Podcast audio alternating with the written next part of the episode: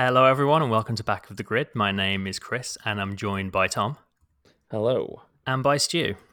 Hello. We're here to talk the Italian Grand Prix, which was won by Pierre Gasly. How good does that sound? What? Won by who? How, how many seasons into F1 2020 are you now?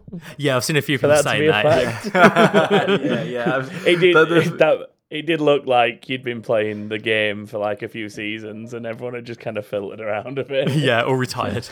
yeah. Yeah, I'm, I'm. I've been pretty much grinning ever since that race. It was incredible. I mean, a Gasly, Sainz, and Stroll podium. I mean, we'll get into some some stats rega- regarding that a little later on. Um, so uh, his kind of path to being in a position to win sort of came about as a result of two major incidents. Uh, the first one was kicked off by Magnussen retiring at the end of lap 19. I really enjoyed his radio message. Actually, he just sort of went, "Oh, something's broken."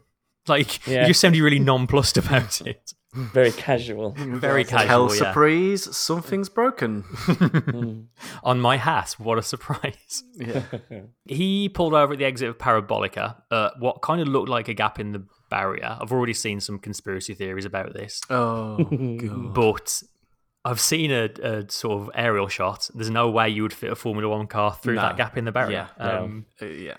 the only He's, place he's done the right thing. Like, yeah, he did. I mean, we always talk about the fact that they should find them, and, and what he's done is he's found the the painted marker that says there's a Marshalls opening here, and he's pulled up right in front of it. He's done nothing wrong. It just so happens that that particular one is not adequate size to actually wheel a car back to, probably because it's right next to the pit entry. Yeah, it's just designed as a place where marshals can get on and off the track. Apparently, there's Yeah, actually a um, difference in the way they're painted. Like, Ah. Were you about to I drop had- that I had as well? Yeah, I had an interesting knowledge bomb coming in hot then. And, you um, probably know this better you- than me, you so I'll let it. you do it, Stu. Well, no, it's. I mean, it's. I mean, there's not much to it. It's just it's a it's a thicker painted. Um, it's, it's, the the barrier is painted for a, a longer distance orange on the ones you can stop at and fit a car through than it is the ones that the marshals have stood at. So the marshals stood at ones that are say painted for like a meter of the barrier, and then if you can imagine the other ones being longer, it would have been two meters of the barrier painted. That's it. Like you can tell that going at 200 miles an hour in a Formula One car. yeah. Well, I mean, that's the first of many things where people at the exit of Parabolica didn't see things particularly well, isn't it? That's oh, true. Yeah. Um, yeah, speaking of, so obviously the only place I could really put that car was into the pit lane, which meant safety car and a closed pit lane, which makes complete sense. You got marshals Yeah. at the exit of a very fast corner pushing a car along. In a very uncharacteristic error, Mercedes then brought Hamilton in straight away with a um, closed pit lane. Hamilton drove past two light boards that were flashing with a big X saying the pit lane's closed. Uh, he said he was in the process of changing some switches on his steering wheel, not looking to the left, which is completely understandable. Yeah. Well, you wouldn't be looking to the left anyway. You'd be looking at the apex of the corner. You'd be Exactly, looking yeah. To the inside of the corner. You wouldn't Yeah, really totally. normally be looking out to the Mm. left anyway. But carry on. Mercedes uh, didn't notice basically. They said like it, it's this notification is on the timing screen, but it's on page four of the timing screens, and the only person apparently Mercedes who was paying attention was at the factory back in England. Um, and by the time they'd realised and got a message over to Italy, it was already too late. They reckon f- it was four seconds too late. The message got through for them to Yeah. abort the pit stop. Yeah, a really. It's not very often you see Mercedes making mistakes like that, is it? Especially No. when I was going to say every other team got it right. That's not true. Alfa Romeo also made the same mistake. I would say a worse mistake because Giovinazzi was well down the pack at that point. They had a long time to notice what was going on. and they still got it wrong. They're I mean- just that. I mean, he'd barely started the lap when Lewis was already pitting. Yeah. when he shouldn't have been. He was like in turn four or something at this It's, point. it's one thing That to be at like uh, the head of the train and you have a few seconds to react, but when you've done like, like you say, almost a full lap, like, oh, no one else is going to the pits. That's weird. I guess we will. Like, mm, really, guys? yeah, yeah. Imagine like the the dollar signs in their eyes, eh? Yeah. it's like, oh, there's an opportunity here. Oh, poo. um, I, I can forgive Mercedes for making the mistake. Absolutely, like they, yeah, they totally they, they reacted on the fly as as they normally do. And if you know if they'd not closed the pit lane and no one else had pitted, would all be sort of saying how amazing a team they how amazing. Well, yeah, I mean, if they'd like just got through Yeah. before it closed or something, that would have yeah, yeah, exactly, it'd be a complete different story, wouldn't it? they just got caught out, and it's so Yeah. easy to get caught out in those kinds of circumstances. So, you know, then, like you say, they don't make these kinds of mistakes very often. It was a very uncharacteristic error, and I'm Mm, sure totally. they'll put something in place to learn from it and make sure it doesn't happen again because that's what they're really good at when they make mistakes. Yeah, exactly. Um, Yeah. That very briefly gave Sainz the lead under the safety car, but Hamilton and uh, Giovinazzi both got given 10 second stop go penalties, which I don't remember the last time we saw a stop go. You don't see them for much. It's, it's we were talking about this a while ago, weren't we? It seems like they save that for really serious breaches of rules. I mean, it is a it is Yeah. a really. se- I mean, it's it's it's written in the rule book anyway that the exact thing that they if you enter a closed pit lane, it is a 10 second stop yeah, go it's penalty. there's no Yeah. judgment on that. It's this is no, the it's penalty, just a isn't it? slam dunk. Yeah, yeah. Yeah, I think I think the only deliberation was assessing when they've entered compared to when it Yeah, was but closed. as soon as you're guilty, pretty much as soon as the safety car was deployed, they said it was closed. It was like an immediate thing. It's not like they deployed the safety car and then thought about, mm, do we need to close the pit lane here? It was done at the same time. You time. wonder if they need to do a sort of the, the Formula E thing where they have the race director on the radio to every car yeah. saying, Yeah, you potentially. know, oh, the way you solve that problem is race director says to every car, pit lane is closed, safety car, pit lane is closed, safety car, and Yeah. then after that, Did, did, no one makes a mistake. yeah, they do. Um, they do use it for exactly Yeah, that as well. and they Formula time don't down they? the I- I've, I've heard them end of the vi- call the pit lanes are closed. as Yeah, well. and they they also time down the end of the virtual safety car. He counts it in for them, so they no one can really gain that much of an advantage by sort of you know Mm. correctly predicting Trying that it's gonna gonna end. Yeah, I'm sure there will be discussion of this going forward. Um, it's funny because, like you mentioned, it being a hard and fast. This is the penalty for it. Uh, I, I saw Hamilton was sort of questioning how harsh that penalty is, but the only No. reason it's written in the rules is because a number of years ago, apparently, it was Ricciardo broke the same rule and he only got a five second penalty. Which meant he actually still got an advantage from it, and everyone was in uproar that this is not nearly a harsh enough penalty. You need to make it much harsher, which is yeah. sort of F1 in a nutshell, isn't it? Really, that yeah, damned if you do, Short damned if you don't. Yeah. Short memories. Yes, so kind of crucially at that point, Gasly, along with Raikkonen, Leclerc, and Latifi, had already made their pit stops before this point. Uh, Gasly actually thought that he was completely screwed the second the safety car came out, because normally if you've pit just before a safety car, that's bad news for you because everyone gets a free pit stop effectively. But um, Yeah. on this occasion, obviously, it turned out to be completely the opposite. So yeah, so it basically meant when the pit stop, uh, when the pit lane did reopen and everyone made their stops, uh, all those drivers kind of got shuffled to the front, including Stroll, who elected not to pit under the safety car, which at the time seemed like a really weird decision, Mm. especially as he was on the same tire as everyone else around him. I'm not really sure what they were trying at that point. No, I can't really put my finger on it either. The only thing I can think is maybe they didn't want to double stack, Possibly. and then the upper sh- and then the upper because the safety car came in quite quite suddenly, didn't it? it We're expecting did. it probably to be out probably for one more lap, but it, because it came, uh, the a product of it coming in so quick was that those that were planning on double stacking, not double stacking and just doing one car at a time, maybe, maybe they were planning that.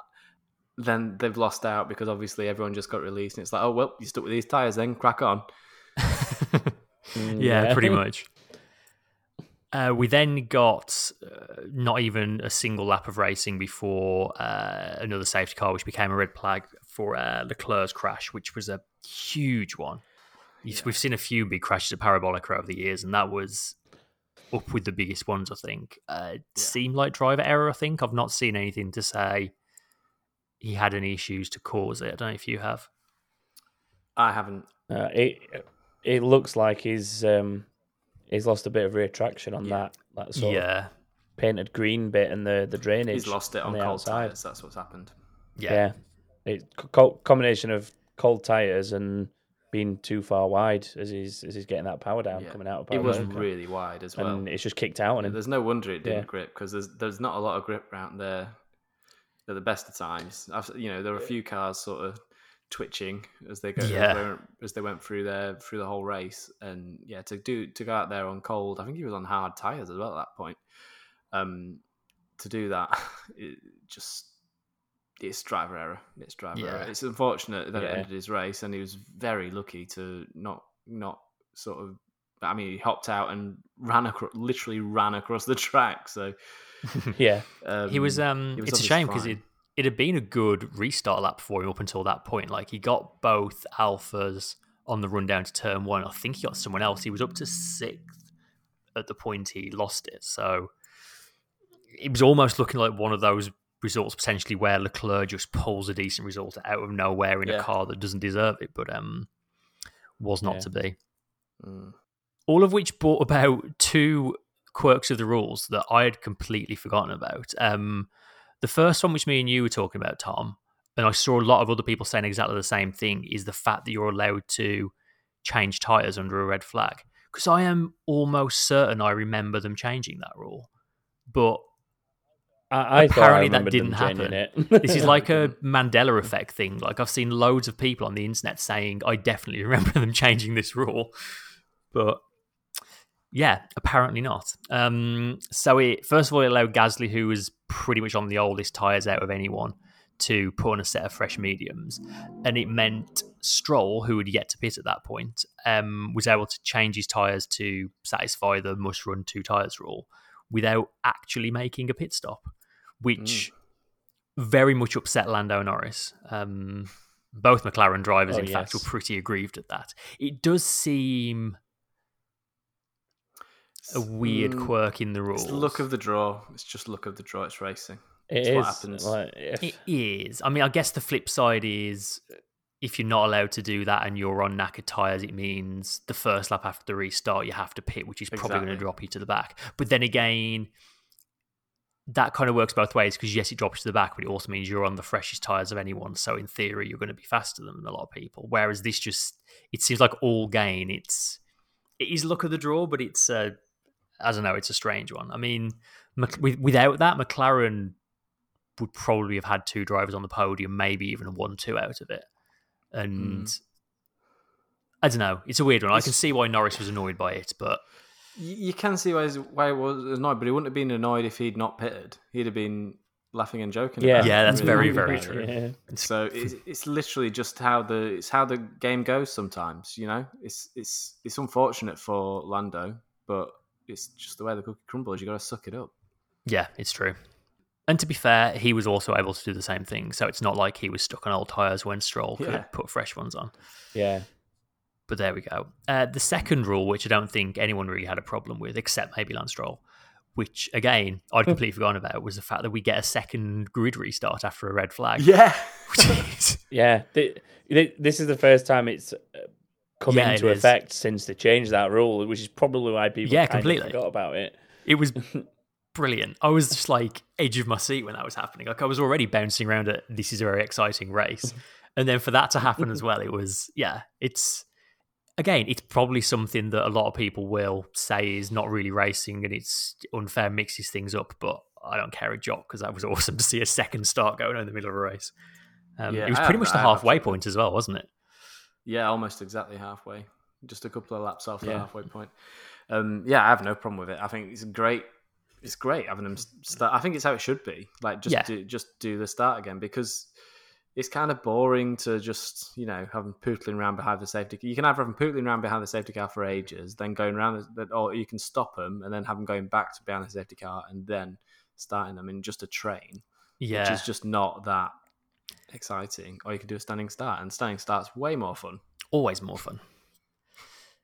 Unless you Lance Stroll. Unless you Lance Stroll. Yeah. But we'll get onto him a little later. I'd say, sort of tyres aside, that restart was probably what won Gasly the race. Would you say? I mean, he made a amazing second start. He got ahead of Stroll and sort of held off because the Alphas both had really good starts. Kimi was looking super racy on that first lap, but Gasly managed to hold them both off and kind of keep that cushion between himself and McLaren's kind of the Alphas were always going to fall down the order. Well, we knew Giovinazzi had a penalty anyway, but I think that was probably the point Gasly really cemented his chances, wasn't it? Yeah, it was a solid start. Um, he even like, had a sniff at Hamilton, didn't he, to turn one? Yeah, it's, it's the best thing he could have done in the situation. Like, he made the best out of that situation he was put in. Got a clean start, went with the leader, as he was at the time in, in Hamilton, and kept behind him. Essentially, keeping the Alphas behind him was the best thing he could have done. And the Alphas helped him sort of run a bit mm. of a hmm. gap a little bit to those behind him and give him a little bit of breathing space for when everything did fall into place because uh, like obviously the McLarens and um, Stroll had to fight back past those alphas which you know it would have been it would have been nice to see three Italian yeah, cars right. stay in the top 3 but it was never going to happen. Like we were joking about it during the race, weren't we? Like, imagine the scenes if Kimi Raikkonen stays in that podium position. Well, it was like obviously it was all this hoo ha about the Ferrari engines. Like at that point, you had Ferrari engines running second and third. Like, don't know what the problem is. Yeah, yeah, exactly. Um, I do think it was interesting that obviously you have to take the penalty within three laps. Hamilton took his straight away, but Alpha kept Giovinazzi out. I think for the maximum three laps. I wonder if that was maybe them trying to use him to as a kind of cushion to give Raikkonen a bit of space to run away to maybe help Raikkonen stay ahead, but I mean, it, it didn't work out in the end because they both dropped out the points. But I wonder if that's what they were up to at that point. Potentially. It, it, was great for Gasly though because it took well, it took Sainz about six laps for him to end up ahead of both the Alphas. Yeah, his overtaker around the outside of uh, Raikkonen was particularly choice. I thought.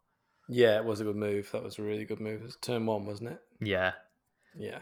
And that gave us that 19 lap chase at the end. Uh, Sainz was about four seconds behind Gasly at the point he got past uh, Kimi uh, Gasly had a lot of work to do. He was having to sort of look after his rear tires for quite a lot of that stint before he could really push it. Um, honestly, I at, the point we had the second start, I really thought Sainz was gonna just sidle up to Gasly and go past him like he was standing still. To be honest, but Gasly, I mean, he did just enough, didn't he? One more lap and Sainz would have done it, but Gasly yeah.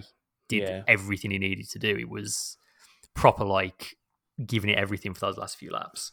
Yeah, it was a proper fight. It was a true fight for the win. It really was. You yeah. don't really say that often. Yeah. In any form of race, you don't see that many real fights at the front like that. So it was really special.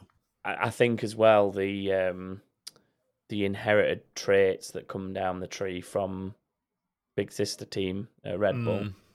possibly showed because what Gasly was managing to achieve was through the sort of middle of the lap where you're going through the chicanes and Ascari and things like that, he was managing to get the traction out of the corners a lot sooner than Sainz was able to, which just gave him that yeah. little bit of breathing space and meant that Sainz was never quite close enough, even with the DRS. Yeah. And you, you noticed it a lot. It, when you went on board with Sainz, what you noticed is how much earlier Gasly was able to get on the get the car like in line and get on the powering and and get out of the corner and just give himself enough just just a tiny bit of yeah well that, but that's final... the advantage you have when you're ahead though isn't it? Because you've got the clean air. Yeah. True yeah yeah it's it's part part and parcel of being ahead as well. I, I think I think it'll be a combination of the two things. It'll be to do with the, the the car itself and just the differences between the two cars but as well like you say it's the it's the fact of having clean air. You, you've got more you got more downforce because you've you've not got that dirty air wake over the back of the car. Yeah, I think so. to be honest, I think Sainz did as did really well to get as close as he did in the end to finish yeah, only did. four attempts behind him and stay there as well. Yeah, yeah. Um, one more, like you say, one more lap, and he would have. Yeah, that's all you needed for sure. Hmm. But yeah, it's just it was one of those results where I mean, obviously, Sainz have been a bit miffed that he didn't win, and Hamilton won't have been best pleased. I think a few other guys probably weren't best pleased about their day, but no one was unhappy about who won that race. Like, it's just Martin Brundle said it. Like, that was just a really, really good day for Formula One. Yeah. You just, it, it was, was fantastic, and to see the three of those guys, like three unusual podium people who were all happy for each other to be there and then the fact that Gasly just like stayed behind on the podium on his own for a while just to kind of have a little quiet cry to himself and take it all in like as as much as you can respect people like Hamilton and Verstappen winning races, and you know they deserve it. They're fantastic.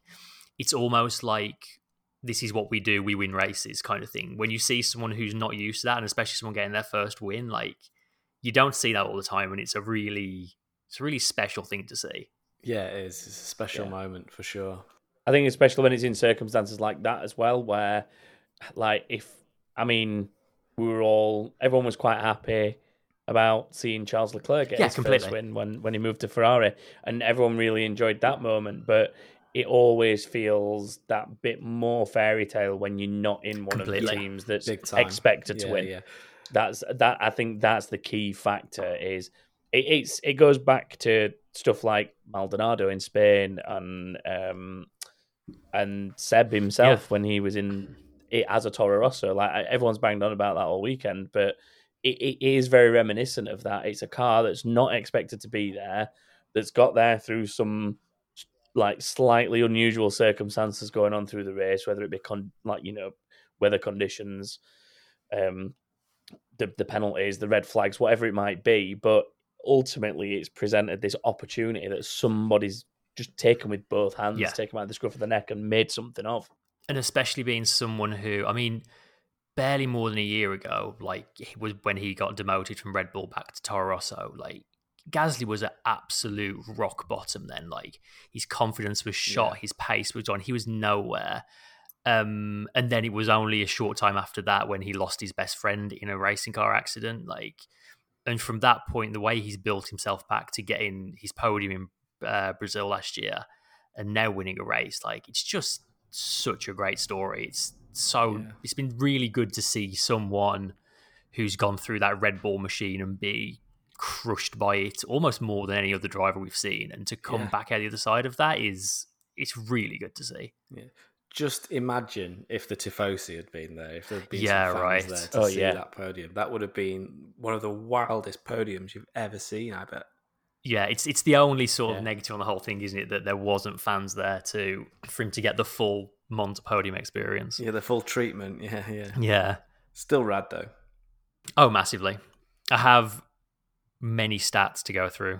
Um, Stat actually, me. just to mention, uh, speaking of the people who use on the podium, Hamilton he came out of his pit or uh, sorry his penalty stop almost thirty seconds behind, but he recovered back up to seventh, um, which amazingly keeps his record point scoring streak going to a ludicrous number of races. Yeah, I don't know. You think of this race, you think of Germany last year, and he's still managed to always score points. It's ridiculous. Crazy. Yeah. Um, he he he like could have caught a few more laps. He probably would have been catching Bottas as well. He, he was only ten seconds behind Bottas. Yeah, in the end. completely.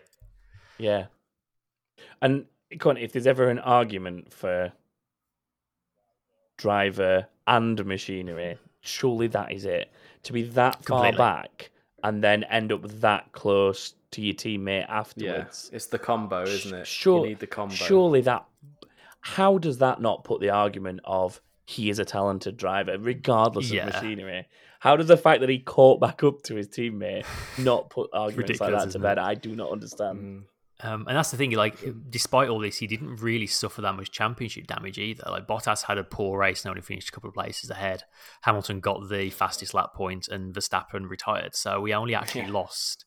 Well, his lead remains the same, I think, because all he did really is Bottas caught up Verstappen a bit, and that's Yeah, about all that changed, That's which is that's right. ridiculous. Um, Anyway, let's have some stats. Uh, this is the first non Mercedes, Ferrari, or Red Bull winner since Kimi Raikkonen won for Lotus in Australia 2013. It's the first podium that doesn't have a Mercedes, Ferrari, or Red Bull driver on it since Hungary 2012. The first race in the hmm. turbo hybrid era that Mercedes didn't have a driver on the podium. That's the, I think that's the wildest stat of all. Yeah, that is a mad one. Goodness. So since Yeah. 2014, six, Yeah, 2014, yeah. was the first season of it. wow, They've always had at least one driver on the podium until now. that's insane. Um, first French winner of a Grand Prix since Olivier Panis in Monaco 1996, which Yeah. Which every Yes. French driver on the grid knew inside Like, out already. even even Grosjean on the cool down lap when he found out Gasly won, he was like, "Oh, first one since Panis in Monaco '96." Like Yeah, they yeah. all just know. Lads, lads, lads. Kel surprise. Um, I did enjoy actually after the race. Um, someone tried to interview Grosjean, ask him about his race, and Grosjean was like, "What do you ask me about my race for? Ask me about Gasly. Like, no one cares about what I was up to." um, Honda became the first engine manufacturer since Renault in 2013 to win races with two different teams in one season, which is a, I thought was a very interesting stat. Um, and the last stat, it's the fourth youngest podium ever, average age of 24 years, one month, and 25 days. Wow. Which we've said it before, but this last couple of years has very much shown that the future of F1 is in very good hands. Is is it by any chance that Max Verstappen really skews that and is winning Spain? It's entirely possible, yeah. I've not actually podium? seen what the other three are, but I oh. bet that he massively skewed that. that that win at win in Spain must because he was seven, just under eighteen, was he at that point? Yeah, and Lewis and Nico weren't no. on there, and they were obviously in their thirties at the time, early thirties. So yeah, I bet it did actually. I can't. I can't think who was on the podium with him. To be honest, was it Danny Ric and yeah, somebody I think else? it was. I bet Seb's winner at Monza for Toro Rosso um, is on that list as well. Yeah. Yes, yeah. that'll be there as well. Again, none yeah. of the. Again, it just depends on who else yeah. was there, doesn't it? Really. But yeah, sadly, I've seen that stat, but not the, what the other three are. But there we go. Let's talk about some other people in the race. Lance Stroll, I felt like after the race, he seemed to be trying a bit too hard to put a brave face on things and say how happy he was with his podium. Like, we, we've been pretty complimentary of Lance Stroll this year. I think he's an easy guy to knock, and I, uh, I, I do think he's impressed us all this year. But honestly, I feel like he threw away a win today, uh, on Sunday.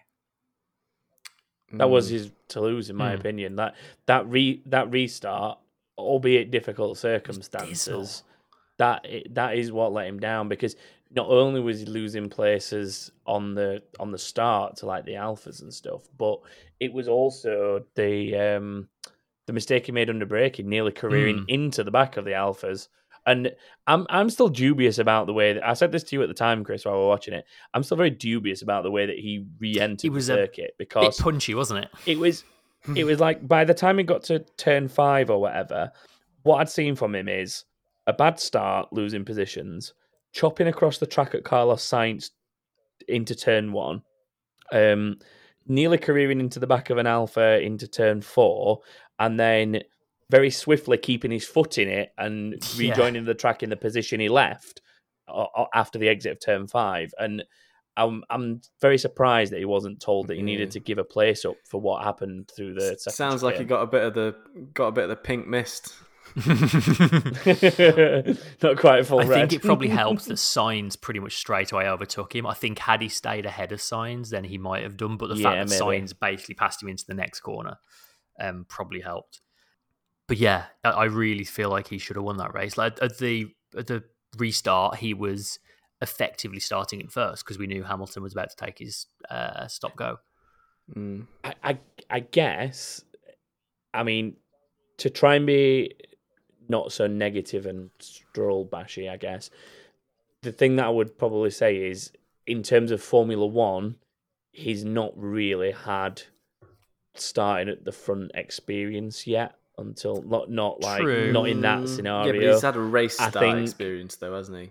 Yeah, I know. This is why I that's why I'm finding it hard to justify yeah, it. But I, am just trying. I'm trying to play like devil's advocate yeah, a little yeah. bit. That like maybe just that pressure of because imagine like the pressure of kind of being on pole at the start of a race and basically being in the mindset of I've got to get in. I can't. I can't lose any place here.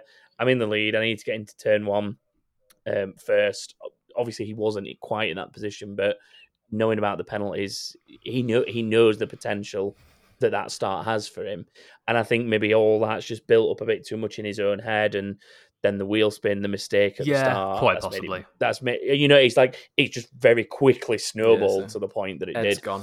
Um, yeah. yeah. and it, it's just it's just not being used to it. Like, I mean, he did well to be where he was in the first place. They took the gamble on not pitting. Uh, yeah. And at the end of the day, he has come away with a podium, but he is right in thinking to himself that he probably should have done a lot better with that that restart. Yeah, definitely. Yeah. Yeah. And he, he seems to be his, what probably his own harshest critic on that. And I think even though he's not said it out loud to the media or anything, I think like Chris was saying, you, you can see in his demeanor that he was very very disappointed Yeah, with I think himself so. and the way that he, he he felt he'd thrown it away. Um, so I think that we're nobody harsh on him but himself in, in that. Yeah, hopefully it's it's definitely something to learn from uh, Mm. for him. Yeah, Um, Bottas. Speaking of dismal starts, Bottas had an atrocious first lap. Um, he he said he nearly managed to jump the start again somehow, and as a result of that, he was slow reacting to the actual start. He's he said he feels like he's been suffering some disturbance with his starts recently, which sounds like Obi Wan Kenobi's on his case. Like I don't know what that means, but Yeah. that's there we go. Um, he made a bit of contact on the first lap. Thought he had a puncture, and the team said no, you haven't. Then he thought he had some wing damage, and the team said no, you haven't. Um, or then he's like something else must be wrong. He ended up losing places to both McLarens, Perez, and Ricciardo on the first lap, um, and then proceeded to have cooling issues basically with the rest of the race. Um, eventually finished fifth. Didn't really make much progress going forward. I actually think I have saw him overtake anyone other than the Alfas all race, to be honest. Yeah, he Um, eventually got Raikkonen, didn't he? I saw him do Yeah. Raikkonen, but I mean, you could say that says more about how Mercedes set up their car than him. But then again, Hamilton managed to make a fair few overtakes, didn't he? yeah, I heard that he was in the wrong engine mode from qualifying. Oh, good.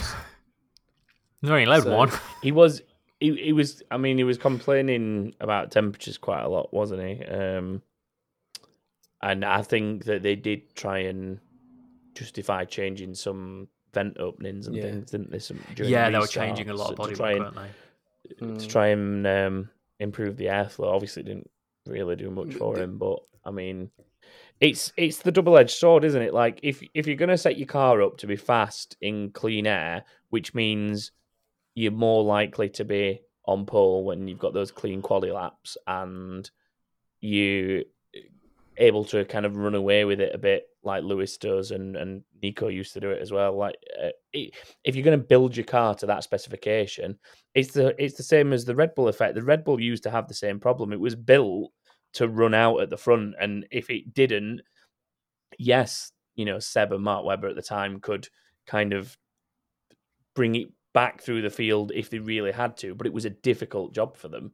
and that's it's just the nature of the beast, Yeah. isn't it? If you're going to be in one, if you're going to be in a car like that, you need to be running at the front, and you need to make sure you stay running at the front from lights out. Realistically, Yeah, I mean, all weekend the Mercedes was pretty far down on the um, speed trap rankings. Like they were very much self. Like I saw someone, I think it was the first Lesmo, some analysis on the apex speed, and Mercedes were going through there like 30 kilometers an hour faster than most other cars. Like they were ludicrous through the corners, but in a straight line, just nowhere near anyone else. But as you say, they didn't expect to be needing top end speed to pass people. Yeah, yeah. But again, Hamilton managed it from the back. Yeah.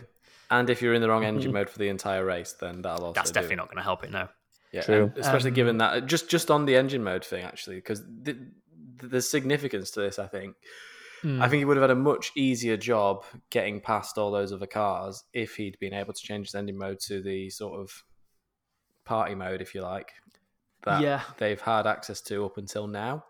Um, and I think that's why we saw Hamilton not get as far through the field as quickly as what you sort of might have expected him a race or two ago, because they just can't they can't turn the cars up anymore. They've got one mode that's defined at qualifying, and they've got to stick with that for the entire remainder of the race weekend. So for the race, whichever engine mode you use for quali at the start of quali, then that's your engine mode for that session and for the race. Yeah, it's a good point. It definitely would have made life harder. Um, I mean, uh, Toto definitely had a wry smile on his face after qualifying when Mercedes was still one and two, and the teams like Red Bull and to a lesser extent Ferrari, who were the ones pushing for this ban, seemed to be the ones struggling the most with it in qualifying. But um, Yeah, Yeah. yeah. didn't work out quite so well in the race, I guess. No, And McLaren, let's talk about McLaren. They were probably the second fastest car. mm. Uh, definitely in the race, arguably all weekend. Could easily have been a double podium. I mean, Sainz said after the race that he was pretty confident he would have finished second without all the shenanigans that went on, which I think is probably a fair assessment. I mean, they were running second and third early on, weren't they? yeah. I mean, well, they they, caused Yeah. all the sort of chaos for Bottas really by getting round him, especially Norris's Yeah. Nor- Norris's battle with Bottas was excellent. I Yeah, it was really. Norris Yes. Norris. Yeah. Um, it, it was it was good actually to see Norris. Uh, I've never said Norris. what are we doing? Norris. It was Sebastian Norris. Landos Norris. it was good actually to see Norris having like a good start and like fighting on lap one because I think starts and first laps have been a bit of a weakness of his for a lot of this season. He tends to have a poor start then fight back, so it was really nice to see him actually It's, making progress.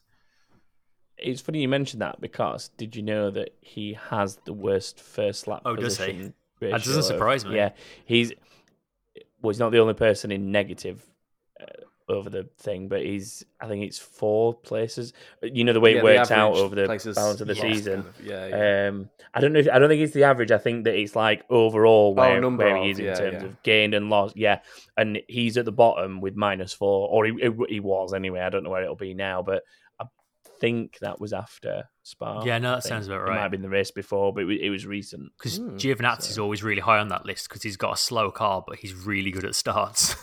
Yeah, so he always makes up a bunch of places by turn one and then progressively loses them all as the race goes on. yeah. yeah. Giovinazzi train. Driver of the day.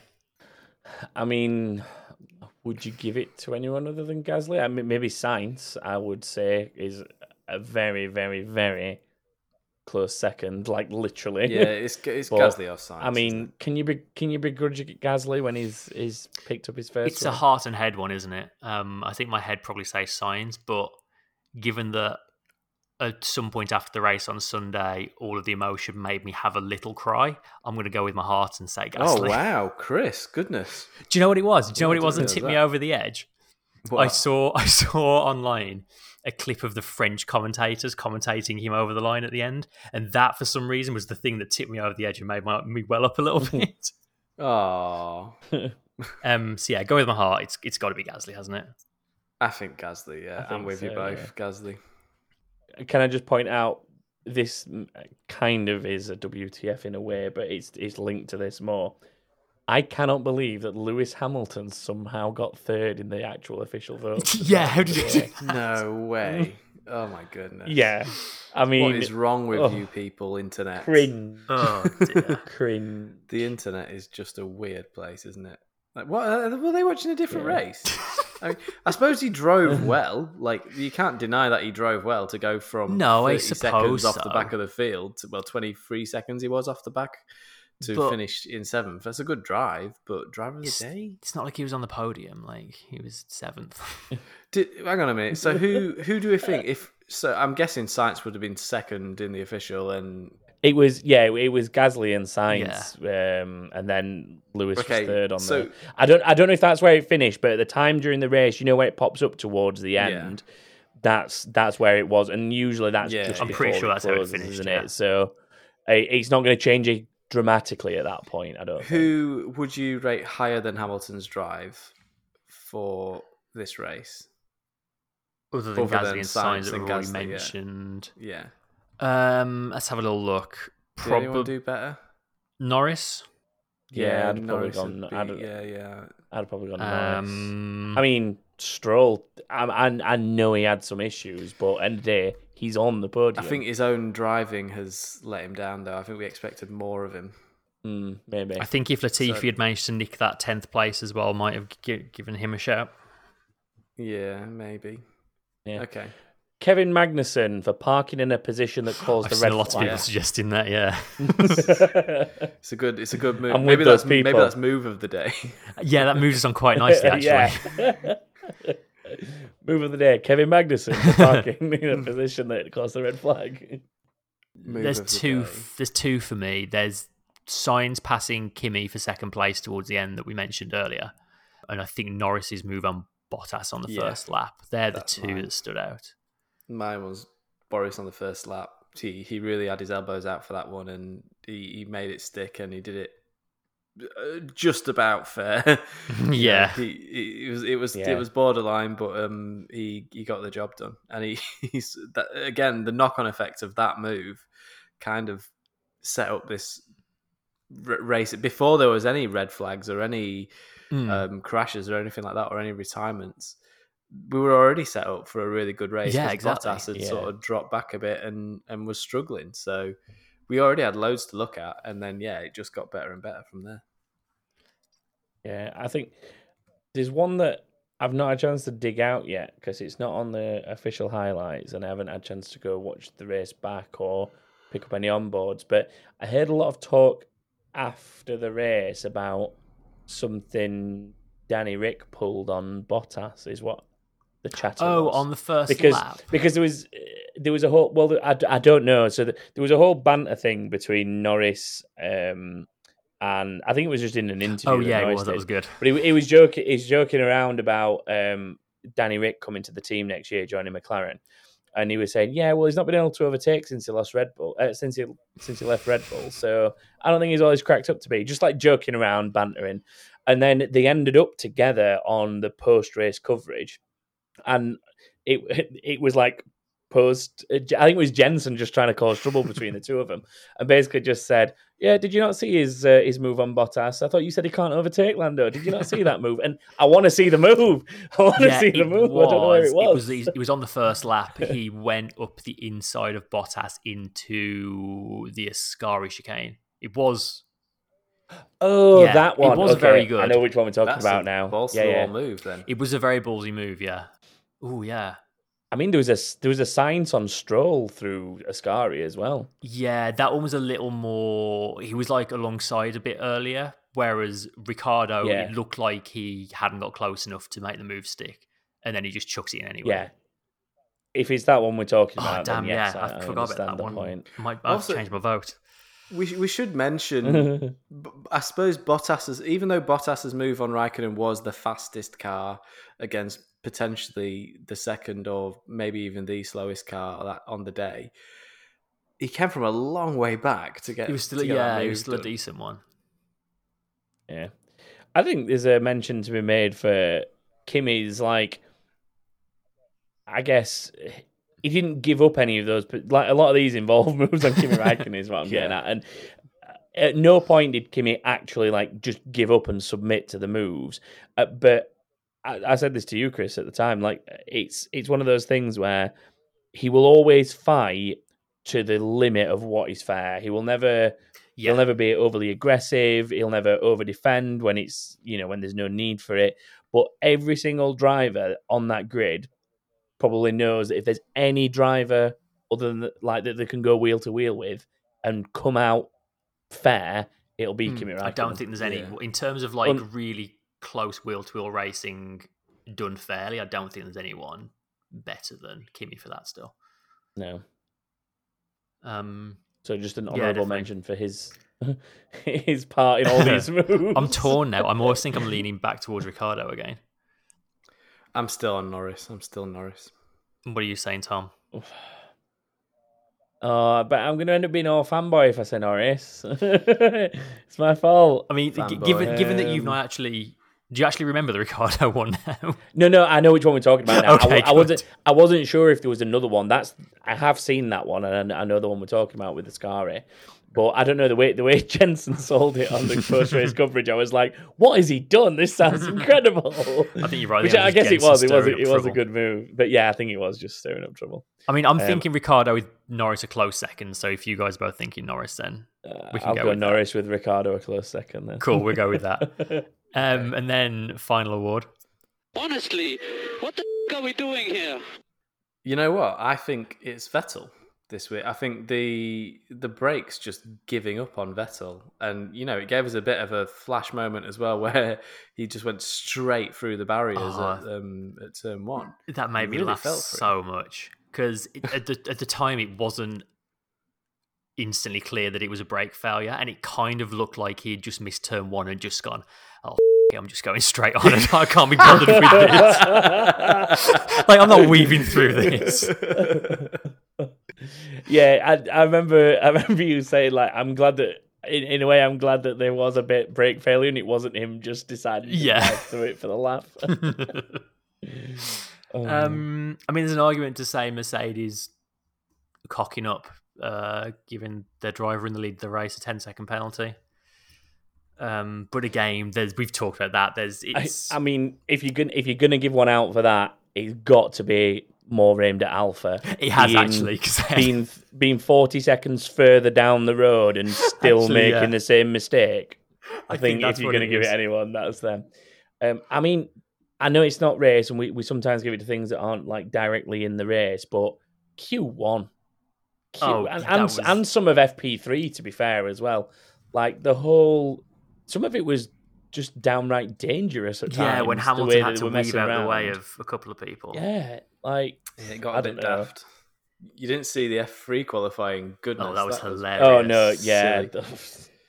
It's I know I know it's it's to do with the track and it, it is quite unique a scenario to this track, but surely they've got to think about some some form of I know I know teams will find a way like round rules and regulations, but they must need to start thinking about something. Um Well, I think it's just it's just the way it's it's just a product of the way the sport's evolved, doesn't it? You know, when the, when Yeah. we've got much bigger, wider cars now, the wheels are much bigger, so they do j- create a much bigger hole in the air than they used to.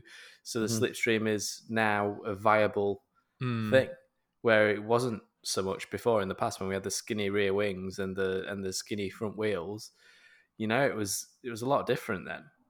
So, and the whole reason they did that was to make it so that they punched less of a hole in the air to make them have more downforce, so they could follow each other. And it seems like they just threw all that out the window when they came up with these new rules, this new aero system. Even uh, so, like you can be a second or two behind someone and get the slipstream. They were like underneath each other's wings, trying to. It, it just became. It was clear to everybody watching that that they're all just going to get in each other's way and mess up their laps. yeah, oh yeah, big time. but they were all just still sat there doing it. Like it's yeah. yeah, Yeah. very stupid. I think I think Um, that probably is the one for me. Yeah, I I was really happy in Q3 when Mercedes just went for it and made everyone's mind up for them. On Well, that second was still, they they were just still like, right, we're refueling, going. tires on. Yeah, yeah, they were like, right, off we go, and they yeah, that was really and- good. and they got the fastest lap, obviously. Um, so yeah, Q1 uh, definitely a contender. Q1 for shenanigans. WTF. Anything else? I don't know. I can't. I can't think of anything that really stood out. Like that was that Not was pitting you know. Stroll seemed like a mad one. At the time, it did, Yeah, with with without hindsight, I guess. Um, yeah, I, I don't know. I mean, at this point, it's a bit tired to keep mentioning Ferrari getting knocked out in Q1, isn't it? uh, yeah, Like, yeah, that's- it's, it's- we've been down That's that road. that's a pro- that's a product of that same issue, though, isn't it? It kind is of it, was, or is yeah. it they're just? I mean, it's a combination of things, isn't it? It's not just the fact that people were trying to slipstream. It was more the fact they've got an absolute dog of a car at the moment. Yeah, but I think the difference is like Leclerc made it through, and Vettel probably would have made it through if he wasn't stuck in a group of five cars all trying to go through turn one side by side on a hot lap. Vettel was a lot closer to Leclerc this weekend. It Mm, seemed.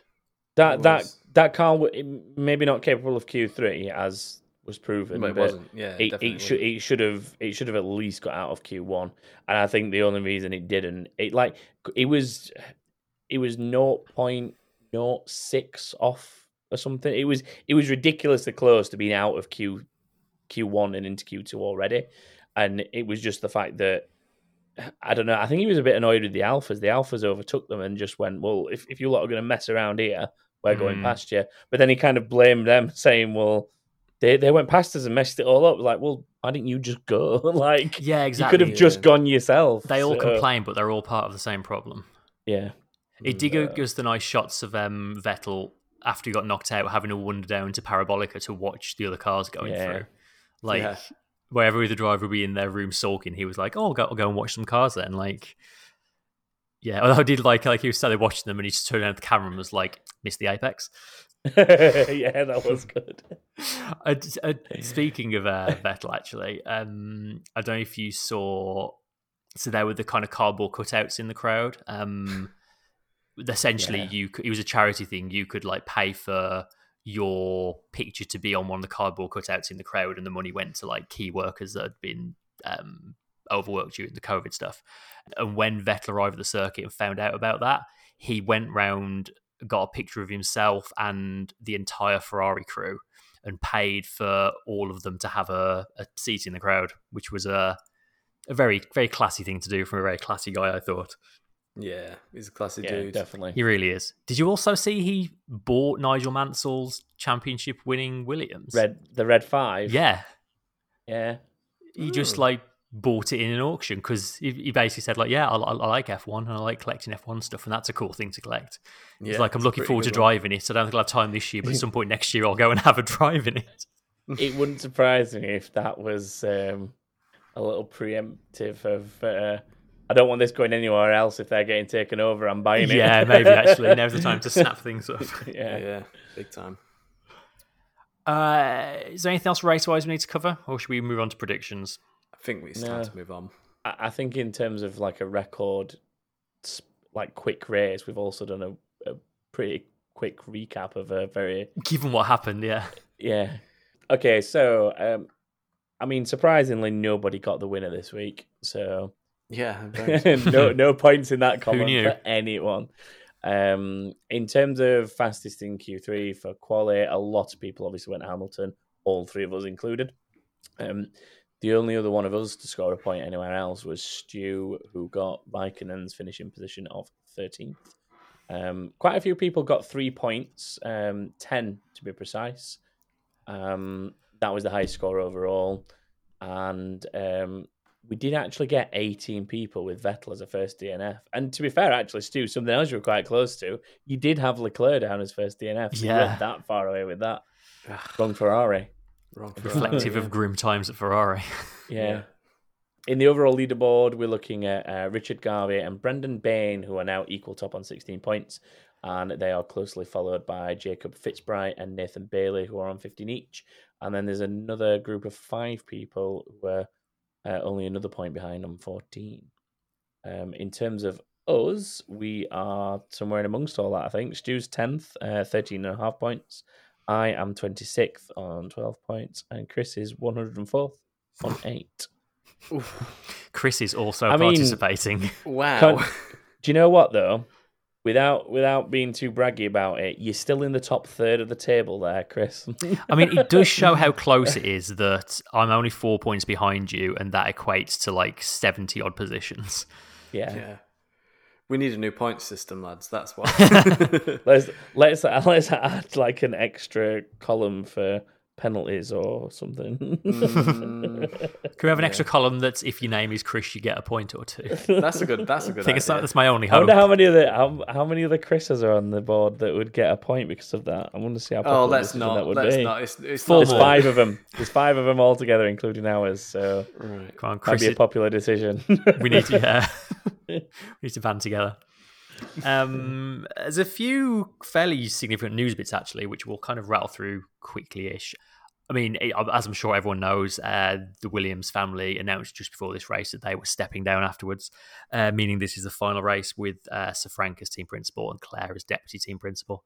Kind of happened a bit quicker than expected, didn't it? I thought they would see the season Yeah. out, but no word yet on who's going to be taking charge as of this coming weekend. Um, but I thought it was a shame they couldn't get a point to their last outing, but they still kind of were given a very nice send off. Um, they gave Claire a, a signed front wing from the entire team before the race. Um, she also waved out the TV for uh, qualifying. Um, and I thought the messages both drivers sent over the radio at the end of the race were very, very genuine and heartfelt as well Yeah, Yeah. they were. yeah, I mean, obviously, like the legacy of that family will live on forever. Like they've been a huge part of the sport, and it's very sad to see them leaving. But at the same time, it seems like at the very least, the Williams name is uh, safe for the foreseeable future. So hmm that's good Unlike at least. the Renault name. Unlike the Renault name, because as of next season, so is it Alpine? Yes. yes. it Why? is. Why can't 'Cause it- Ford come back? Everyone knows how to pronounce Ford. Instead, we've got Mhm. AlphaTauri and Alpine and God knows what else. Yeah. Um, but yeah, And so take, take it with a There's French man. ju- just to uh, Yeah. not to burst your bubble, Chris, but there's no chance in hell that Ford are coming back to Formula One. Nope. Uh, yeah, so it was announced a few days ago that Cyril Abiteboul is uh, going to be in conjunction with his uh, F1 role, going to be heading up um, the Alpine brand, which Renault have kind of brought back to life in the last few years because it was kind of dead for a while. Um, and yeah, after that, they announced they're renaming the F1 teams Alpine from next season. Uh, they're going to be changing to a blue livery because that's always been the colours of that brand. Um, and they said it's going to like feature the French flag in the livery and stuff like that. Coincidence or not that uh, they're changing to a blue livery in time for Alonso coming back, given that he won their championships in a predominantly blue car. Maybe I don't know. I think, uh, to be honest, I think their brand strategies transcend Alonso's desire to have a blue car. So Probably just a nice coincidence. yeah, yeah, I mean, it'll go nice with Kimoa logos on it if it's blue. yeah. Oh, yeah. I'm sure it'll be, I'm sure it'll be replete with those. there is already a blue Kimoa cap available online. He's I not mean, even I- gone back there yet, and he's already got a cap available for to buy. I can't say anything. I have two Kimoa caps and some Kimoa sunglasses, so I can't talk. and you're wearing them all right now. Yeah, both hats. Yeah, so yet another new name next season. In Racing Point appeal territory, uh, Race Point and Ferrari have become the final teams to drop their appeals now over the whole Racing Point brake duct shenanigans, which effectively means that matter is closed now. Um, Racing Points are now accepting the fine of the points deduction. F1 have sort of changed the rules for next season to avoid similar uh, situations arising. We won't go into it right now, but there's lots of new rules about exactly what you can do to take images and stuff of other cars and things like that to try and avoid um, another Racing Point situation. It's it's funny how Ferrari rep- released that press release just as Gasly had won the race, and we were all talking about Gasly. Bit it? weird that wasn't it? Bit bit Yeah. pushing it under the carpet. Yeah, yeah. Speaking of Ferrari, they're going to be running a retro livery for their 1000th Grand Prix this weekend. Um, apparently, it's going to be using a much darker red that like matches what they was gonna use. say, No, it's is it just red? Yeah, like it's so no, no, no! It's a different red. Yeah, it says it says a darker red. Have you seen the the color of the red that they're talking about? I've not. No, is it? It's the like, same. It's just the same color. I mean, yeah, there's there is that classic dark navy blue, isn't there, that they ran very early. Yeah, that would be nice. at one point. That'd be a nice classic. livery Or yellow. They're running yellow in the past as well. Yeah, Um, instead, they're moving like one square over on the Dulux colour chart. Literally, Yeah. yeah. yeah, Like it's it's very, very, very similar red. But you know, we don't know until we see it. it we might get No. there in a week's less than a week's time now, and Yeah. uh, and it looked very different. We'll see. We'll see. I'll be very surprised if it's much different from the color Yeah. red they're using though. Apparently, some other teams might be running some kind of retro livery as well. Maybe the other two Ferrari powered teams. I mean, like a, a classic Alfa livery might be nice. but, Uh, um, oh, is that going to be red as well? Because that's what they used to. Yeah, I know, right? Red, yeah. It bodes well for the race next weekend, though, because we all know what happens when someone plays dress up in the paddock. That generally tends to give us an exciting race for one reason or another. Well, if uh, if Mercedes had anything to go by from Germany last year, Ferrari, Exactly, I, don't know, yeah. I don't see how things could get much worse for Ferrari at the moment. So, wow, what's going to happen? Are they just going to reverse around the race instead? Yeah, but even, even at Silverstone this year, when like the broadcasters were wearing retro stuff, Mercedes fell apart again. So yeah, that's true. Ferrari Yeah, will be turning up in flat caps. throwing everything at it. Yeah. We can't slow them down by changing engine modes, so we'll all show up in fancy dress and we'll hope that's. And then lastly, Ross Brawn has said that F1 is still looking at potential uh, reverse grid sprint races going forward, um, especially off the back of the race we've just had. He said Monza was a candidate for a reverse grid sprint race when we were considering the format this year. Unfortunately, we could not move forward with it, but the concept is still something we in the FIA want to work through in the coming months and discuss with teams for next year. We believe that yesterday's race showed the excitement a mixed up pack can deliver, and with next year's cars remaining the same as this year, our fans can be treated to the similar drama we saw this weekend at Monza. Get rid of Saturday practice, give do qualifying then, and then have a reverse reverse grid sprint race in the afternoon. That's all you need to do. Just don't get rid of qualifying. As it le- keep, please, please, please keep qualifying. Yeah, qualifying's great. Don't break Yeah, that. yeah. It's great. Keep it. Just move it. Just move it a couple of hours earlier to take place of Yeah. FP3. Keep the Friday practice sessions. They're fine, and have the race in place of where qualifying is now. It where, where that session is. Yeah, it'd be great. That's all you need to do. Easy, and then people will agree to it because it's not affecting like you're not having a race affecting the grid. I think the biggest objection they had was the fact that it was a race affecting Yeah, in grid place of qualifying. in place of qualifying. Whereas if you do it for half points as well, then th- Mhm. you know Yeah. You could even have like a Um, sprint race champion and stuff at the end of the season if you want to. Yeah, I've got his email. I might email him. I mean, I mean, eh, come on, it work. It works in stuff like F two and and what have works and it's worked for ages. Again, F2's been fantastic this And weekend. and at the end of it, we've we've talked about this before. Like you might get um a, a winner out of it that's not a traditional winner once in a while, but generally speaking, and I know it's equal machinery and it is a different argument slightly, but ultimately those drivers that are the the better drivers in that scenario generally still tend to come to the front. So even if even if they've won the first race and then that means like reverse grid in the second race chucks them down in eighth or, or whatever it is these days, they will still generally work their way to the front Yeah. if um, you know if there is quality a driver and doing something similar in F one would it'd have the same effect really wouldn't it like you would still see Lewis and the Mercedes probably carving through from the back and it, it might end up still winning most of the Yeah. races but And you know at what? least we get to watch him carve the field up and have He'd to work enjoy that it. a lot more. He'd Oh, enjoy he that probably, a lot yeah. more as well. And Yeah. and Ross Brawn said as well, like we saw obviously Hamilton was able to carve his way back through, and that was with a car that was not set up to be doing that job. So obviously, Yeah. if you did have a reverse grid race, Mercedes would set their car up to be able to overtake. So you still, as you say, you still would get the fast cars filtering through, but yeah you Mm. just have to see them working for it. And what they should do as well is is force the setup from qualifying to be still, you know, qualifying is still parc fermé. So if they do Yeah. that on the Saturday morning, then you're set up for two races. Then you have to, and obviously if you have an accident in the first race, then I guess some of that goes out the window a little bit. But um, Yeah, but you can wonder still like teams have a baseline and stick to that.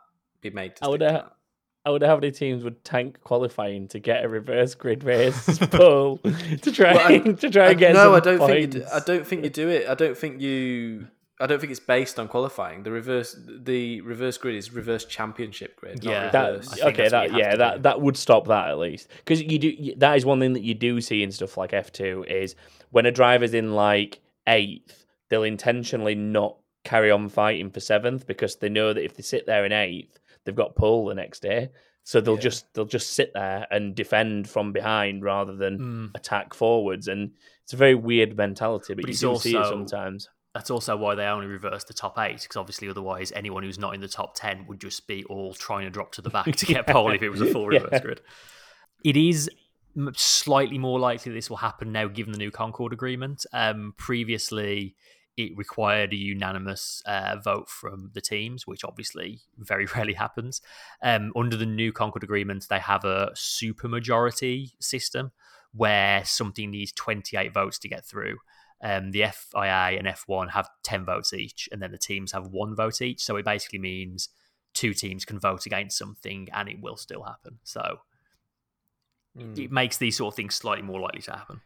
I just hope to goodness that they don't get rid of qualifying. I really like qualifying the way it is. It's the one thing that isn't Yeah. broken.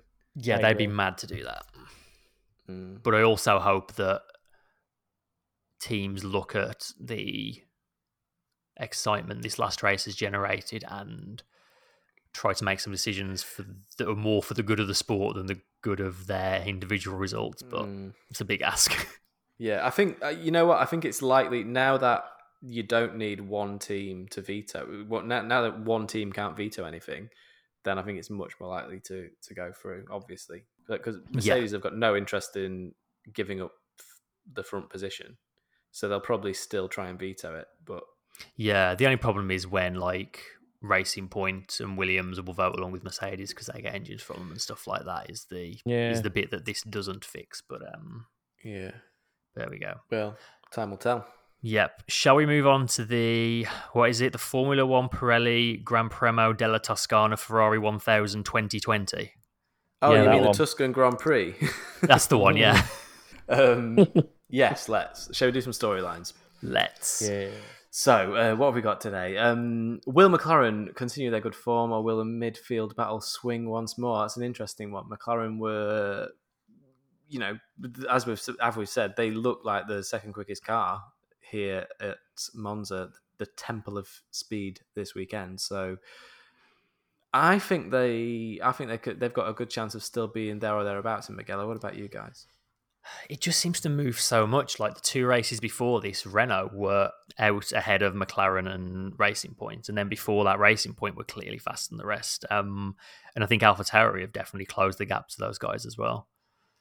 It's I feel like this next circuit is maybe not going to suit the Renault as much. They've done well at kind of the more high speed circuits, although Mm. Monza was a bit of a misnomer, whereas I don't think Mugello's going to suit them quite as well. Um, Hmm. How did McLaren do at Spa? Because I feel so. Ma- Well, I feel like Mugello um, shares some characteristics with Spa in terms of the kind of average corner speeds. Mm. Yeah, well, it's it's a weird one, isn't it? Because obviously we've not not really seen anything other than Ferrari go around it recent times. Yeah, basically. Um, but it, it's quite flowing, isn't it? It's not like Monza's. It, it- it's quite opposite to Monza. Monza's pedal to the metal, brake, brake, brake, brake, brake. Yeah. Pedal to the metal, brake, brake, brake, brake, brake. Whereas Mugello's nothing like that. Mugello's very flowing, like lots of like left, right, left. You know, you just, you just really sort of fast chicanes there. Isn't yeah, yeah. It's I don't know. I I really think that it might be Red Bull's area to if they can get on top of the engine mode thing. I think Mm. Red Bull might be having a bit of a sniff again and and Yeah. get trying to get back on on form there. It's almost like Hungary meets Spa.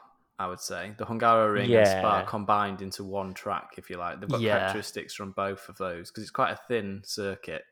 The road's not not the widest road because it's really it's for motorbikes, isn't it? It's for MotoGP bikes usually. Yeah, and and like sort of sports car, as in like sort of road Cars that can touch, car. like yeah, yeah, Yeah. it's sort of like your DTM car style, Yeah. your touring Yeah. car sort of style of track. Um, I still think we'll get good racing there. I think turn one is going to where you see, going to be where you see the most action. I'm still Um, I'm still dubious. I, But I um, I mean, we don't have long to wait, so we don't. We'll see.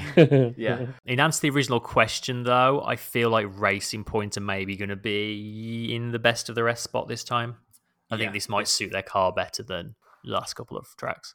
I think you could be right there. Okay, next one. Um, is there any hope for Ferrari at their special race in their special livery? no. I think that's an easy one, isn't it? yeah, sadly, I think it's a no. I think that there's just not been a single track this season where they've really shined. Other than maybe Austria, they they probably got a bit more out of the car there than they might have. But then not that many cars finished the first race that they did so well in. So I'm struggling to see how they're going to do anything special at Mugello. Yeah, same. M- Probably a little better than Monza, but not by much. Yeah, same, Yeah. same. Okay, next one. Will a new circuit to F1 be able to produce good racing? Again, we've kind of touched on this. I think it'll be a good race. I think it'll be okay. I'm, I'm, I'm holding out hope. What about you guys?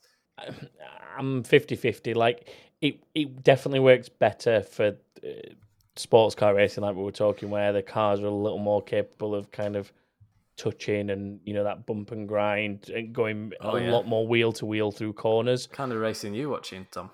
Mhm. I mean, I've driven I've driven a lot of laps of Mugello recently, funnily enough, because I've been doing I've been doing Project Cars, haven't I? Oh yeah, so I've been doing a lot of that and Imola, funnily enough, as well, where we're going. Don't see nothing wrong with a bit of uh, racing at Mugello.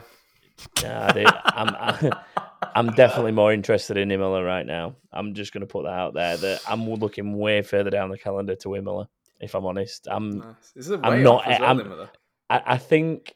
I think the problem that we're going to have is we've just been treated to something really exciting uh, that's like kickstarted everyone, and we're going to kind of get something that's probably a bit more back to normal.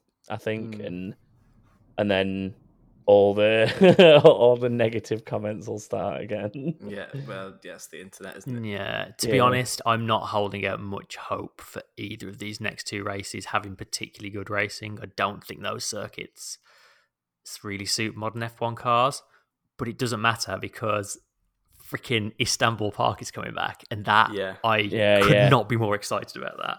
Yeah. I don't think we've talked love- about that yet, actually, have we? The fact that that's coming back, like, No, I dropped a hint. I did drop a hint. Of Yeah, casual hint. I couldn't sort of go much further than that. I mean, Um, we've banged on about how much we like that circuit for basically the entire time this podcast has existed, but I don't think any of us ever actually thought we'd see another race there. So yeah, I'm super excited for that. Um, okay, and the final one: um, Will the engine mode rule change continue to affect the racing in uh, in F1? I think it will. I think the reason that the Gasly and Sainz battle went on as long as it did and went on as hard as it did was because of the engine mode. Neither of them could sort of change. They just had to live with what they had. Yeah. So the it meant that the onus was on the driver much more than than it would have been in the past. So I think it's, I do think this engine. I'm, I'm warming to this engine mode thing. I feel like it, it does put much more emphasis on the driver getting the most out of what they've got without having to rely on the assistance of just pushing the high power button. Yeah, I don't think it's going to change under normal circumstances. I don't think it's going to stop Mercedes being the fastest by a pretty big margin. No, it's not going to do what they designed it to do. That's No. for sure. But, But yeah, a, I a don't fun byproduct of it is that it is making the drivers have to work harder, which is what we all Yeah, want to see. agreed. Um, let's make some predictions for the next race then.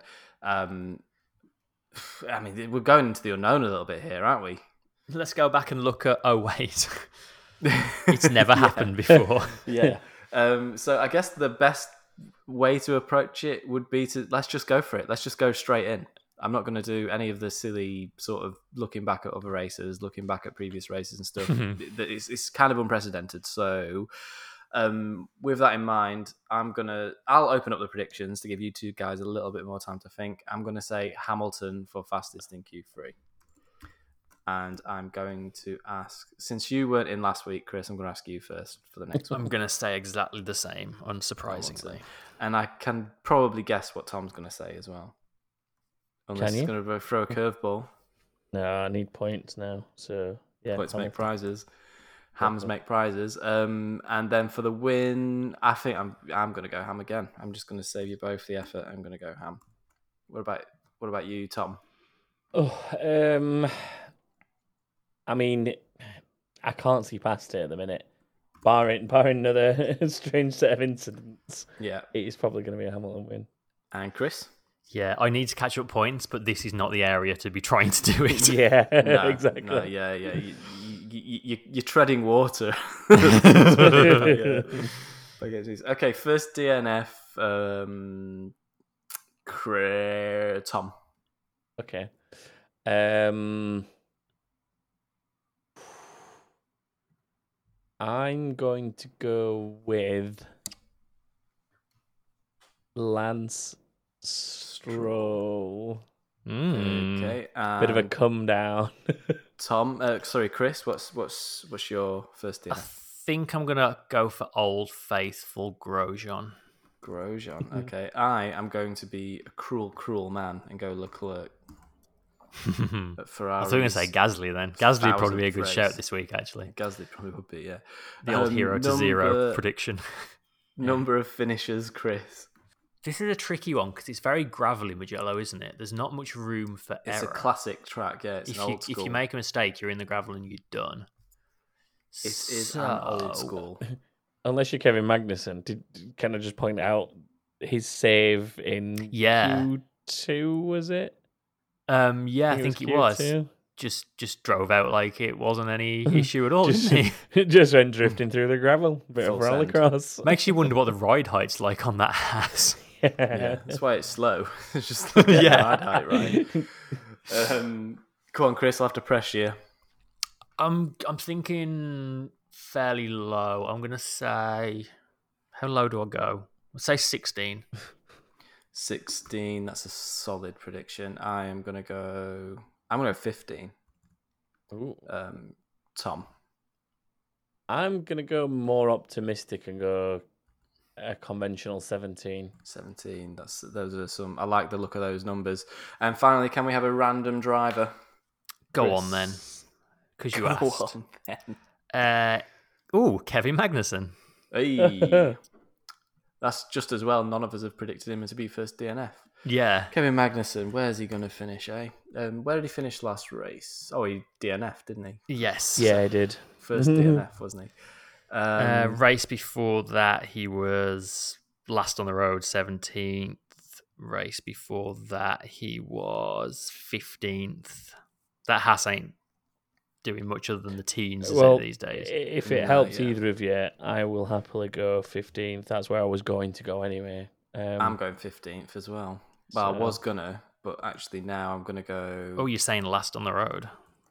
Yeah, I was, but now I think I might go. Oh no, I'll stick with 15. I'll stick with 15. Uh, Chris, what's yours? Mm, I'm going to go 14th. I reckon he'll have a Williams and a something else behind him. Op- optimism.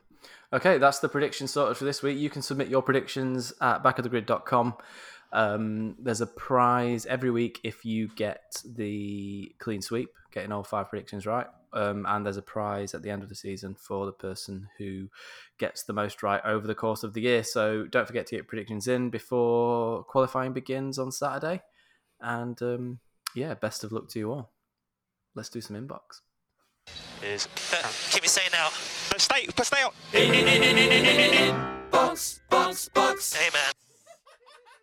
Okay, uh, Sam Van Houten says a great win for Gasly. Do you think uh, this might create a headache for Dr. Marko as to who to put in that second Red Bull, or is it better to leave things as they are till the, at least the end of the season? Great work so far, guys. Love your work. I think leave things as they are. I think leave things as they are forever. They tried to ruin Gasly once. yeah, Leave him be. again. Let him earn a contract with someone who will actually Yes. consider that he is a driver instead of make him be a number two for a, c- in a car that is built completely around another driver. Just sorry b- before Stu gets to make his point on this, but did you, have you heard something that Albon said recently about that car? No, what did he say? Y- Right, we we speculated a little bit, like just hypothetically, does Max maybe go in a direction that he knows is difficult for somebody else to drive and then Oh, just yeah. deal with it? We did. We right? Did, yeah. interesting little tidbit from Alex Albon that I heard. I think it was last weekend. He basically said, "I like to run a lot of like front end um, on my car. I always have, and I've come, come uh, I've had teammates who like to run a lot of front end on the car." And then he cited Charles as one in particular. He said, "I have never met a driver who will run a car." So much towards the front as Max Verstappen. Oh, really? Mm. And I, that just sort of stuck in my head after the conversation we had about the, is there some like not intentional sabotage, but that it's just so in one direction that um, Or nobody else can deal with it. You, you think you like a, a car with a pointy front end? I'll show you a car with a pointy front end. I'll that's give you a basically what it point is. for Like that. Max is hold my beer. So I just thought that was an interesting tidbit on that topic. Speaking of Albon as well, um, Helmut Marko over the weekend basically admitted that so Red Bull started this season a bit wobbly because their sort of on track data didn't really match their wind tunnel data. And he basically admitted that in the scramble to kind of develop uh, away from that issue, Verstappen has been getting new parts faster than Albon has. So Albon, for the majority of this season, it sounds like, has been having a a lesser car than Verstappen has. Yeah, well, it doesn't surprise me one bit. Not a huge surprise, but uh, this is one of the few, times we've actually got someone from the team admitting Yeah, it. I guess. admit it. Yeah, yeah, Yeah. It's about time as well. Um, Mm. uh, back to the question on so so Gasly, uh, is he making a headache for Red Bull? Maybe. Would he be better off staying at um, at Alpha Tauri? Yeah. Why Why would you go to Red Bull and be number two driver when you can stay at Alpha Tauri and potentially win races and be number one driver? Yeah, he's obviously very happy there. He's doing incredibly well there, and like, like you said, Tom, stay there and wait for a team that's going to treat you better than Red Bull to uh, come offer you a seat. Yeah, Yeah. exactly that. Exactly that. Peter Willington says, I'm wondering, after reading about the expected chaos of qualifying at the Bahrain Oval, I couldn't help but wonder if the solution doesn't look something like the top 10 shootout the Australian V8s do. Um, or have groups, each quali session has 15 minutes. Why not put the fastest third or championship standing Q1? Go out in the first five minutes and then the second third in the f- second five minutes and the last vice versa. The only problem with that is obviously love the last minute of qualifying where the times come in quick and fast, but it's chaos at the moment. It's Yes, wow, we've not we've not of- mentioned this, but yeah, F1 have confirmed that the second Bahrain Bahrain race is going to use the outer loop, which is I've seen estimates online that in qualifying the lap times are going to be 52, 53 seconds. wow, that's Yeah. awesome. Yeah. That's. Um. Sub yeah, one minute but- laps. Yeah, Peter makes a very good point. If you think there was chaos at uh, Q1 in Monza, wait till you see the Bahrain Oval. It's down to the teams to just not be idiots. At the end That's- of the day, yeah. Mercedes, yeah. Mercedes got it right. Mercedes sent their cars out and they got pole position, and they did that by a having the fastest car and b putting the cars in a place on track where they weren't going to be interfered with. Yeah. They've they can either learn from this experience that they've just had, or they can not learn from it and find themselves in the same position again. I don't think Yep. the FIA need to be interfering, changing rules, forcing people to go out in groups, any of that nonsense. It's perfectly fine the way it is. Leave it the way it is and let the teams sort it out themselves. And honestly, if you watched any of the Formula E races um, in Berlin a few months ago, they do group qualifying, and they're still all got in each other's way. It's, it, it just means you'll get five cars getting each other's way instead of ten, basically. Yeah, I, I, I think the the only real reason for it in Formula E though is because of the nature of the track. Like the, it's yeah, like the the exception on the F1 calendar would be like doing that at somewhere like Monaco because of how tight and narrow it actually is. Um, yeah. So and of don't course, know- Formula E have to differentiate themselves from Formula One as well. They can't just take the same qualifying format as Formula One. Also because then true. Formula One would kick Yeah. off. Formula E are the fun yeah. formula. Yeah. Formula Fun. um, that's not having a dig at Formula E. I Well, I love Formula E. I do No, think Formula Oh it's yeah, yeah, that, is- that, super duper quite, fun. There's Yeah. yeah. yeah, that's a quite honest Yeah, it really not a sarcastic one. Please note, no sarcasm here. But yeah, you're right, Stu. Like this is supposed to be the best teams and the best drivers in the world. Like they should be smart enough to Not cock it up. Yeah. yeah, be in a place. Uh, just put yourself in a place in the track where there's not going to be another car under your Yeah. front wing or rear wing. it's quite. It's, it's, it's pretty straightforward. like it may be sh- Um, the shortest lap ever, but it's still a that's still a lot of road for 20 cars to put themselves on. yeah, Yeah. Imagine you had that much. What is it like? A couple of miles, and there's only twenty cars on it. Exactly. Yeah. There's plenty. Next, Stephen Barlow says, "Will Ferrari drop to seventh behind AlphaTauri after next weekend?" Possibility. Don't see. Why Um, not. where are they now? um, Ferrari on 61 points, AlphaTauri are on 47 points. So it would only take a, what, 13, 14 point swing for them to get ahead? Mm. It's entirely It's possible, isn't We, it? well, I mean, we It's talked totally about it a little bit last week, didn't we? The the fact that the other teams are, are starting to either overtake and pull away or catch up to Ferrari. hmm Yeah. And races like this weekend, well, you're not going to defend your championship position scoring nothing, are you? No, exactly. It, So- it just couldn't have happened at a worse time for Ferrari. Like, Yeah. You know, using this more or less the same cars next season. yeah. They'll be. They must be fighting behind the scenes, tooth and nail, to get those. Uh, to get the situation changed so they can do more Oh, I bet. changes to their car. Just to think of the Yeah. political scene behind it that, that we're not seeing. There Yeah, must be some real wrangling going on.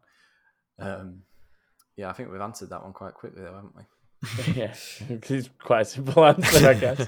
Yeah, yeah. Um, Tal- Talia K says, To me, this race sums up why Hamilton wins championships.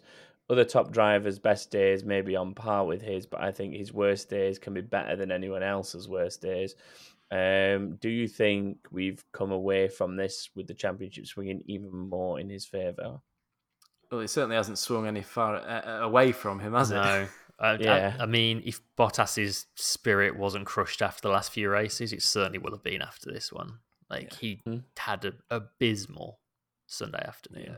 But But, we uh, mentioned it already. Like, there's some huge opportunities gone begging on, Mm. not just Yeah. for Bottas, but for Verstappen as well. There, and um, Yep. they've just failed to capitalize. Much like Germany last year, this was his big chance to really claw back some points, put some pressure on, and he didn't do it. Didn't even come close. No, yeah, Yeah. you're right. And, and and I think that's it, isn't it? It's uh, the general point that Talia's making there is the fact that everybody has good days and and takes advantage of fortunate situations. Like, and some drivers will have good days that are as good as Lewis's good days, but Lewis, generally speaking, makes the best out of bad days. And yeah, granted, that's partly because of the team he's with. But I mean, Leclerc and probably Max Verstappen are probably the only other two drivers I can think that make the best of a bad situation like what Lewis does. I would say hmm. they're they're the three at the moment. Sebastian Vettel's definitely done it in the past, but I don't think his heart's in it to do it at the minute. But I think those three are probably about on par for the whole who makes the best out of a bad situation kind of deal, I guess. Yeah. Mm. The so the last one from Thomas Hardesty. He says very entertaining quali and even better race, which was just what the sport needed after Belgium. Did Stroll's podium boost his chances for next season, or was the free pit stop unfair and leave Perez still in with a chance? Um, either way, talk of Vettel joining seems very quiet now. It has cooled a bit that Vettel talk, hasn't it? It has, but I mean, you know, But as we said before, there's there's no need for them to be in any rush. yeah, exactly. Yeah. Yeah, Um, and and for them to, I think for them to announce any other drivers or to, to go any further with that at this point in the season would do much more damage than good. Yeah, definitely. We haven't talked about Perez today. Um, where did he finish? He was down in tenth, wasn't he? Something like that. Yeah, tenth. Yeah.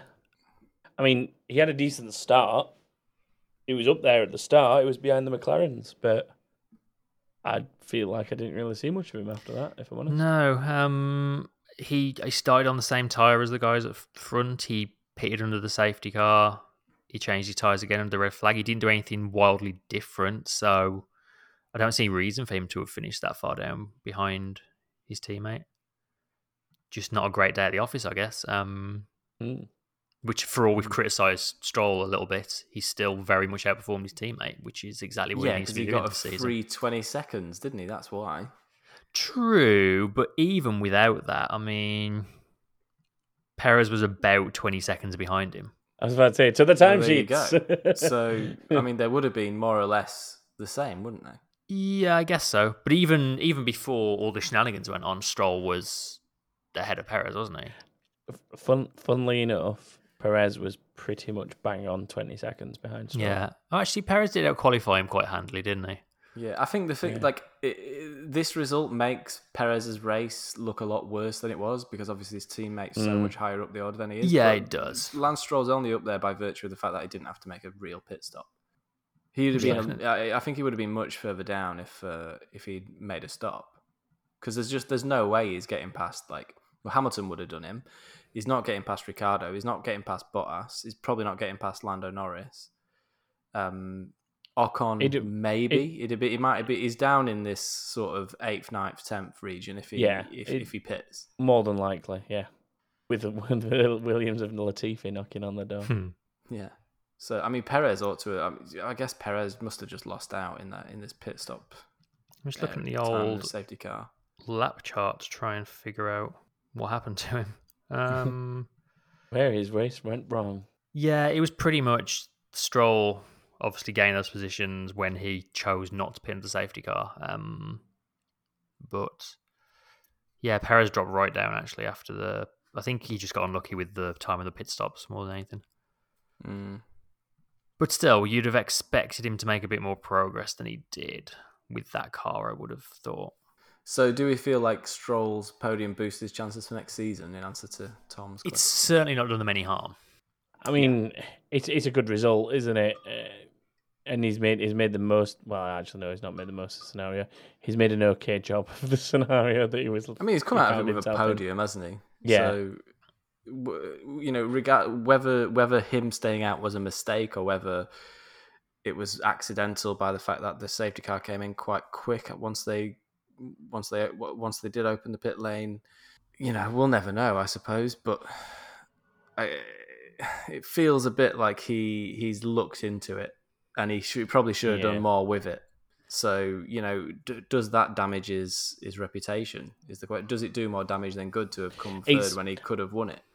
I think it's more about how he deals with this now going forward, isn't it? It's it's about does he does he learn from it and bounce back and then start performing better, or does it overwhelm him and send him into a bit of a downward spiral? That's Yeah. that's what he's got to be careful of now. Is Yeah. because, like we said earlier in the show, it, w- it was very clear that his own worst critic was probably about to be himself uh, in terms of the way he was talking, like putting a brave face on for the cameras, kind of thing. Yeah. So I, I think it will depend on how far in his own head he gets and how much that that mentality that you could see that he had is detrimental, or whether he uses it to come out the other side. Like there, there was an interesting piece on Hamilton, like the fact that he will turn not only positives into um like a reinforcement to to boost his Fuel, performance, but yeah. also negatives.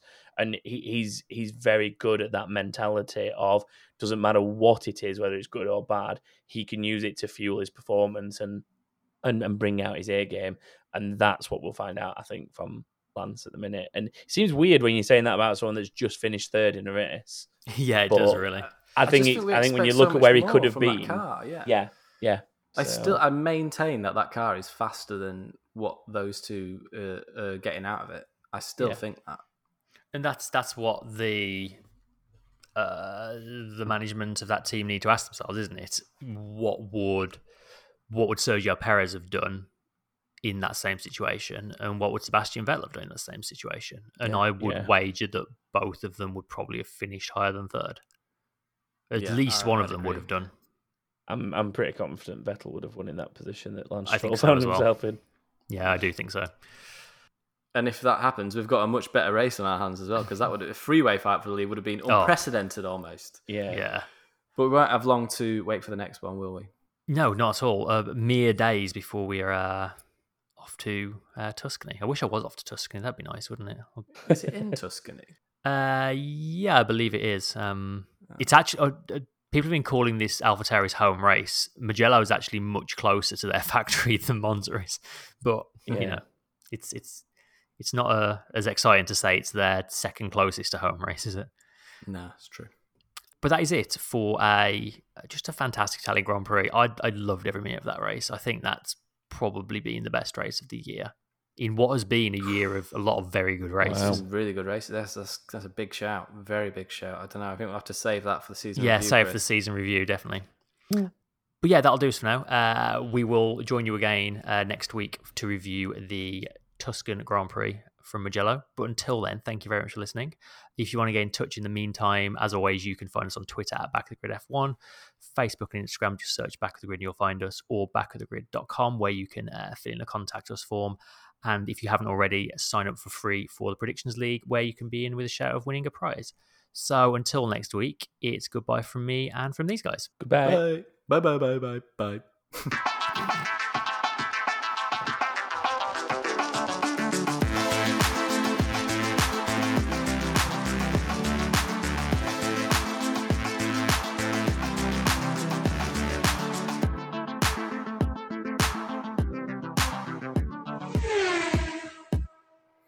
I thought I'd give whoever edits this a few buys to work with there. So you, You want to be barbershop quartet?